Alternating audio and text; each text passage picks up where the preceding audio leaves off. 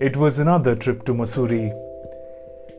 The mall road throws a surprise or two on every visit. As the sun went down, it appeared as if the starry sky was reflected in the valley below, glittering bowl of jewels. Evening fog was rising.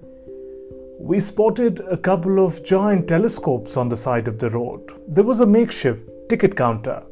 The hand painted hoarding read Jupiter for 500 rupees, Saturn for 700, Moon for just 200 rupees, and high definition view for 100 extra.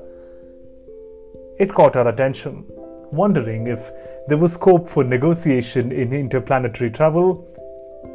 I picked Saturn. The boy next to the telescope made some adjustments and asked me to peep into the eyepiece.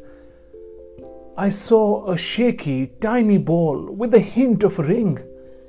I narrowed my eyes to get a better view, but there, in an instant, it was gone.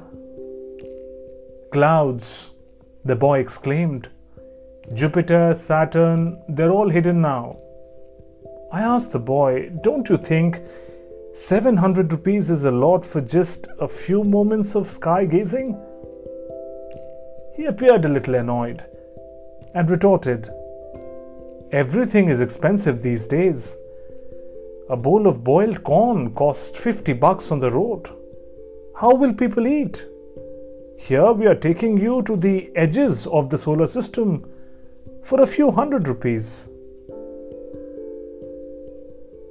Clouds now covered the entire sky. Fog grew thicker Slightly disappointed, I turned around to leave. The boy said, Saturn is 1.2 billion kilometers from Earth. One of the moons is called Titan.